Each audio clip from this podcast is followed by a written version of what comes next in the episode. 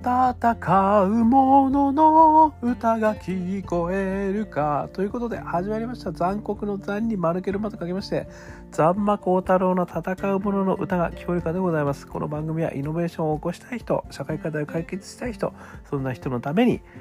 ためになる情報をお届けしたい番組でございます。私、株式会社イノプロビデンシンの代表させていただいたり、株式会社 NTT データのオープンイノベーションエヴァンジェリストをさせていただいたりしております。さてさて本日の話題でございますけれども何か将来に立ち上げたい方々へのプラクティスということをですね、えー、テーマにちょっと話してみようかなと思いました。というのもですね今日はあの若い方ですとかあとはベテランの方ですとかちょっといろんな人とですねお話をしていく中でまあある意味ですね偶然にもといってはあれなんですがあのやっぱりこう何かを立ち上げるということをやっぱりやっていきたいんだという話をですねあの皆さんからやっぱりこう悩みとしてですね、え、いただいたんですよね。で私はもうあの前からお話ししている通り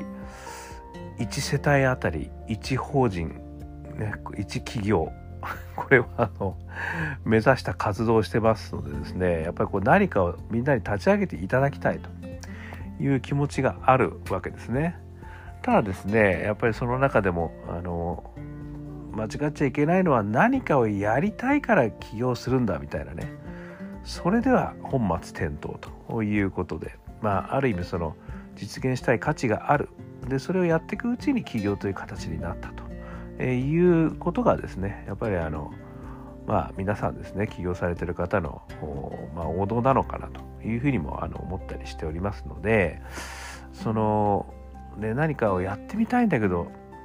うんなかなか何やりたいのかわからないみたいなですね何をやったらいいのかわからないですね、まあ、こういったことも結構あるというふうにあの、まあ、やっぱり皆さん悩んでんだなというふうに思いましたのでですね今日ちょっとそのまあ、ある意味話の中でですねいろいろ出てきた気づきということで3つのステップ。これがあるとですねあの、まあ、日々プラクティスになるんじゃないかということをですねあのちょっと話してみたいなというふうに思っています。まず3つねお話ししますね。なので1つ目いきますよ。1つ目はですね違和感興味なんですよね。でこれはあの前々からいろいろお話ししてますけれどもやっぱり日々の違和感をですねあの非常にこう流してしまわないということがですねこの起業家の方々はすごくやられているというふうに感じるんですよね。つまり自分の中ですごくなんかおかしいなと感じることだったりですねやっぱりこれ俺本当面白いわとこれやってる時間も時間忘れちゃうねというこの両方なんですよね。違和感と興味。これ両方なんですけどもそこにですね実はそのパッションの源が隠れているというふうに思うんですよね。つまりこうそういったものがあるからもしかしたらこういうことやったらあの面白いことなんじゃない？っていうそのもしかしたらこういうことやったらの前が必要なんですよね。でその前をあのやっぱりすごく大事にすると。ここが実はすごい大事なポイント大事に2回言っちゃいましたけどいうことなんですよね。なので実はですねやっぱりその何かをやりたいけどわからないという方々におすすめなのは日々の違和感、ね、日々興味があったことこういうのですね、まあ、メモってみるってことですよね。あの今はね iPhone のメモ機能とかって死ぬほどあるじゃないですか私も実はネタをですね毎回メモってますあとはあの、まあ、皆さんには関係ないかもしれませんけれども歌のねフレーズだったり歌詞これは音声でメモってます。ね。まああの芸人の皆様がやるじゃないですかこうメモ帳ネタ帳ですよネタ帳。これをですねあのネタ帳っていうと何かこうね面白い話を書かなきゃいけないんじゃないかと思うんですけどそうじゃないですよ。気になったことを書けばいいんですよ。でそれがネタになるんですよね。イノベーションのネタになるでその気になったことっていうのはもうちょっと具体的に言うと違和感と興味なんですよね。なんか面白い。なんか変。これどっちかなんですよね。でこれをやっぱりこう日々ですねあのまずメモってみると。いうのは非常にいいプラクティスになると思うんですつまり違和感とか自分の好きなことがなんとなくこう見える化してくるっていうことですよね。これもう普段もう全部流れちゃってますから。で忘れちゃいますからねみんなね。それが1つ目ですね。それから2つ目。ここまでやるのがですねすごく大事なんですけど理由なんですよね。なんで俺ってこんなことに違和感感じるんだろうとかですね。なんで俺ってこんなことに、まあ、私ですね。なんで私ってこんなことがもう好きでしょうがなくなっちゃうんだろうと、ね、パブロフの犬になっちゃうのは なぜなんだと。いうことをですねあのその後に、まあ、1週間に1回でも何でもいいんですけど考えてみるってことがすごい大事なんですよね。これは何をやってるかっていうと具体的な違和感とか興味に対してですねもうちょっと抽象的に見てみるとこれって一体そもそもどういうことなんだとどういう理由でこうなるんだろうってことをね抽象化して捉えるっていうことがすごい大事なんですよね。なのでその具体的なものだけを見てるとですねやっぱりソリューションってすごく具体的なもののすごいちっちゃいものになっちゃうんですけど一旦その違和感を抽象化してみる。これってもうちょっと幅広で考えるとでどういうこと言ってんだろう？みたいなね。そういうことをですねあのやってみるっていうことが実はすごい大事なんですよ。理由がすごい大事です。なぜそこに興味があるのか。なぜその違和感を感じるのか。そこをですね焦点当ててちょっと考えてみてほしいんですよだって何々なんだもんですよね。いやーこういうことがねやっぱおかしいと思うんですよね世の中。なんで？だってこれこれこういうことなんだもんなんですよね。でこの「だって何々もん」ね この構文を使ってですねその違和感と興味でこれをやっぱり抽象化してみる、まあ、もしくは理由をつけてみる、ね、こうすることによってですねあのもうもっと違う発想が生まれるんですよね。その抽象化もしくは理由をつけることによって。だったらこういうことだって変だよねと。さらにこういうことだって変だよねと。その事象からいくつかのものをこう連想することができるようになってくる。そうすると幅広な課題の、ま、捉え方になるみたいなね。まあそういうことなんですね。そして3つ目。これが一番大事なんですけど意見交換なんですよねでまず意見交換はこれ2つあって1つ目はまずは話してみるってことなんですよ。その自分がちょっと変なんだよねもしくはもうすっげえなんかもう猿のようにあの好きなんすよっていうねそういう話が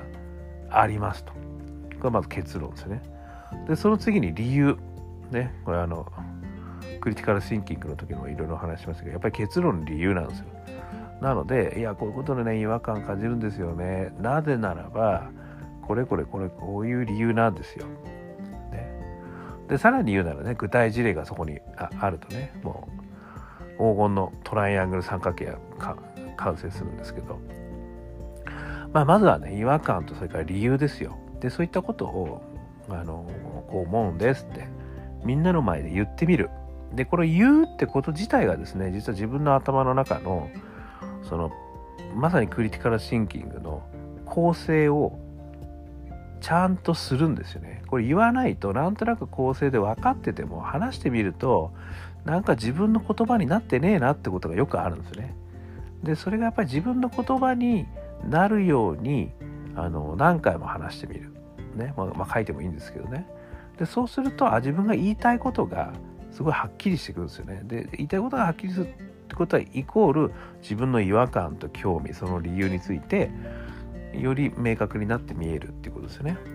でそうした後にですね今度はそれをいろんな人の前で共有するっていうことなんですよね。でこの共有するっていうのは自分の意見をみんなに聞いてもらうとそしてそこからフィードバックをもらうっていう意味もあるし他の人たちが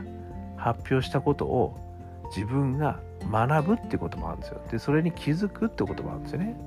なので、これをやることによってですね、あの非常にこうループが回ります。なので、あ、なんだと、同じなんかこう、リンゴが落ちることをね、言うとんじゃないけど、リンゴが落ちることを見てたのにあいつはそんなこと考えてたのかと万有引力なんて考えてたのかあいつ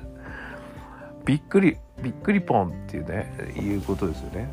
だからそういうことをあのやっぱりこういろんな人とね意見交換することによってまたさらに気づくんですよ。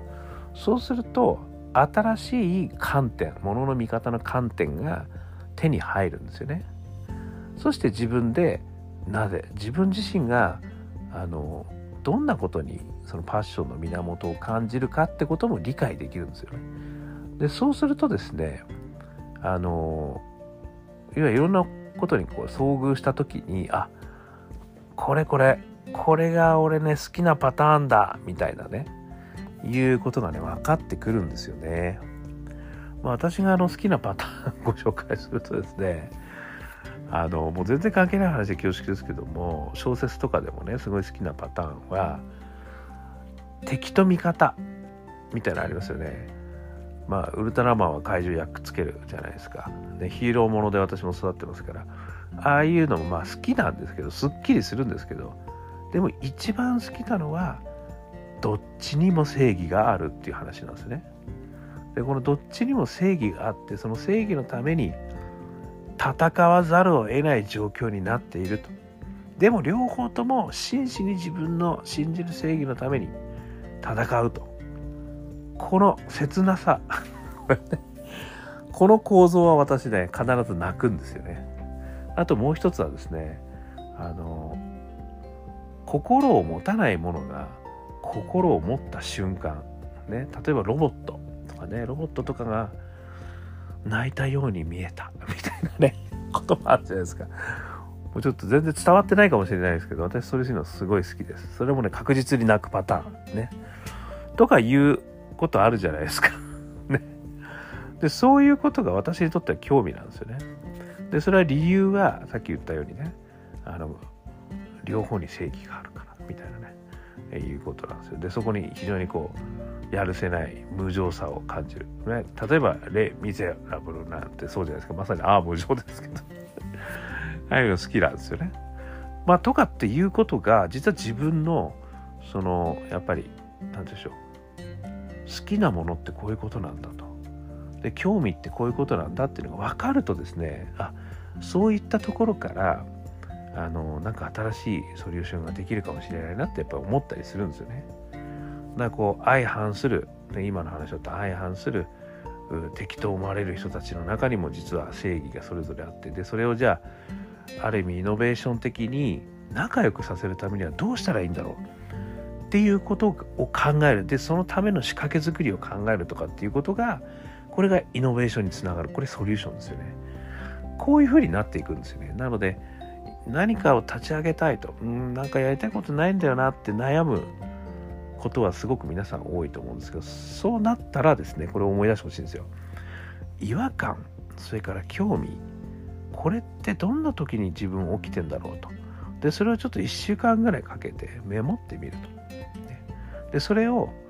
あのなんでそう思ったか理由をつけてみる。そしてみんなの前で発表し合ってみる。ということをやってみるとですねこれめちゃくちゃいいあのプラクティスになると思ってます。あのね何かのソリューションが思いつく前ですね。その段階のアイデーションの前の段階のプラクティスとしてはすごくいいんじゃないかというふうにですね今日ちょっと思ったんですよね。でこれは何かを立ち上げたいとかね自由な生活を手に入れたいとかお金を儲けたいとか人の役に立つとかいろんなねあのパッションをねあのやりたい源な持ってる人たくさんいると思いますけど。まずはですねやっぱりそれはそのためには新しい価値を見つける必要があるんですね。でその新しい価値を見つけるためには自分のやっぱりその課題感っていうんですかね。なんか変だぞ、ね、なんかすげえ好きだぞ、ね、そういうことをねやっぱりこう知る必要があるんですよね。ということで、まあ、そういったプラクティスをやるとですねあのすごくいいんじゃないかというお話をさせていただきました。ただですねこれやってみると分かりますけど実は簡単じゃないです。これはですねあのやっぱりこうメンターがいた方がいいと思いますね、えなぜならばあの理由とかですねその違和感の正体っていうところがすごい実は重要なんですよ。でそれをよくね課題の深掘りとか真の課題とかってよく言うんですけど表層しかこうやっぱり見えてないとですねなかなかそこまで深いところにたどり着けないんですよね。その違和感の理由とか興味の理由とかっていうところにたどり着けないんですよね。だそれをたどり着くためには誰かファシリテーターかメンターがいてそれって何でなの？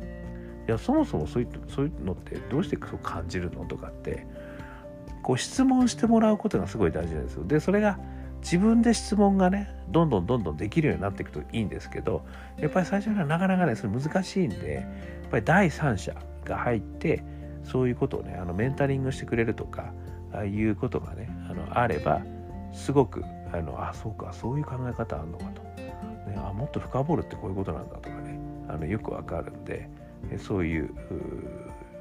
やり方をした方がまあおすすめです。でもし私がお役に立てるんだったら、ぜひともお役に立たせていただきますし、まあね、友達同士でちょっともう、なんで、なんでそう思うのとかね。だ要はその、トヨタのね、あの、6回なぜを繰り返すみたいな、まあそんな話ですよね、真の課題。まあこういうことをですね、ちょっとやっていただくとですね、将来何かを立ち上げたい方、まあそういう方の少しでもプラクティクスになるんじゃないかなというふうにあの思いましたので、今日は紹介をさせていただきました。もし、あの、ちょっとやってみたいという方がいればですね、え私にご相談いただければ、ちゃんとこう仕立ててですね、あのやるという方法もあると思いますので、ぜひぜひ気軽にお問い合わせください。そして、えー、このチャンネルは毎日やってます。ね、こういうことを、イノベーションノウハウ、ね、イノベーションのスキル、ね、そういうことをどんどん発信してますんで、もしよかったら、ま、アンカー .com、ね、登録していただくと毎日配信してます。それからまあ、あとは、あ Twitter、Facebook、ね、こちらの方にも毎日掲載してますので、よかったらコメント、それからいいね、シェア、ね、こういったことをしていただくとありがたいなと思います。えー、そして最後に宣伝でございますけれども、また我がアカペラグループ、香港ラッキーズ、12月31日の12時から昼ですね、ライブがありますね。配信もあります。ということで、ぜひですね、吉祥寺、えー、ロックジョイント JB、GB ですね、こちらの方にお問い合わせいただくか、我々の方もお問い合わせくださいませ ということで。ね。ということで、少しでも今日の話がお役に立ちましたら幸いです。ということで、今日も頑張り、今日も頑張りましたね、皆さん。お疲れ様でした。また明日も頑張りましょう。また明日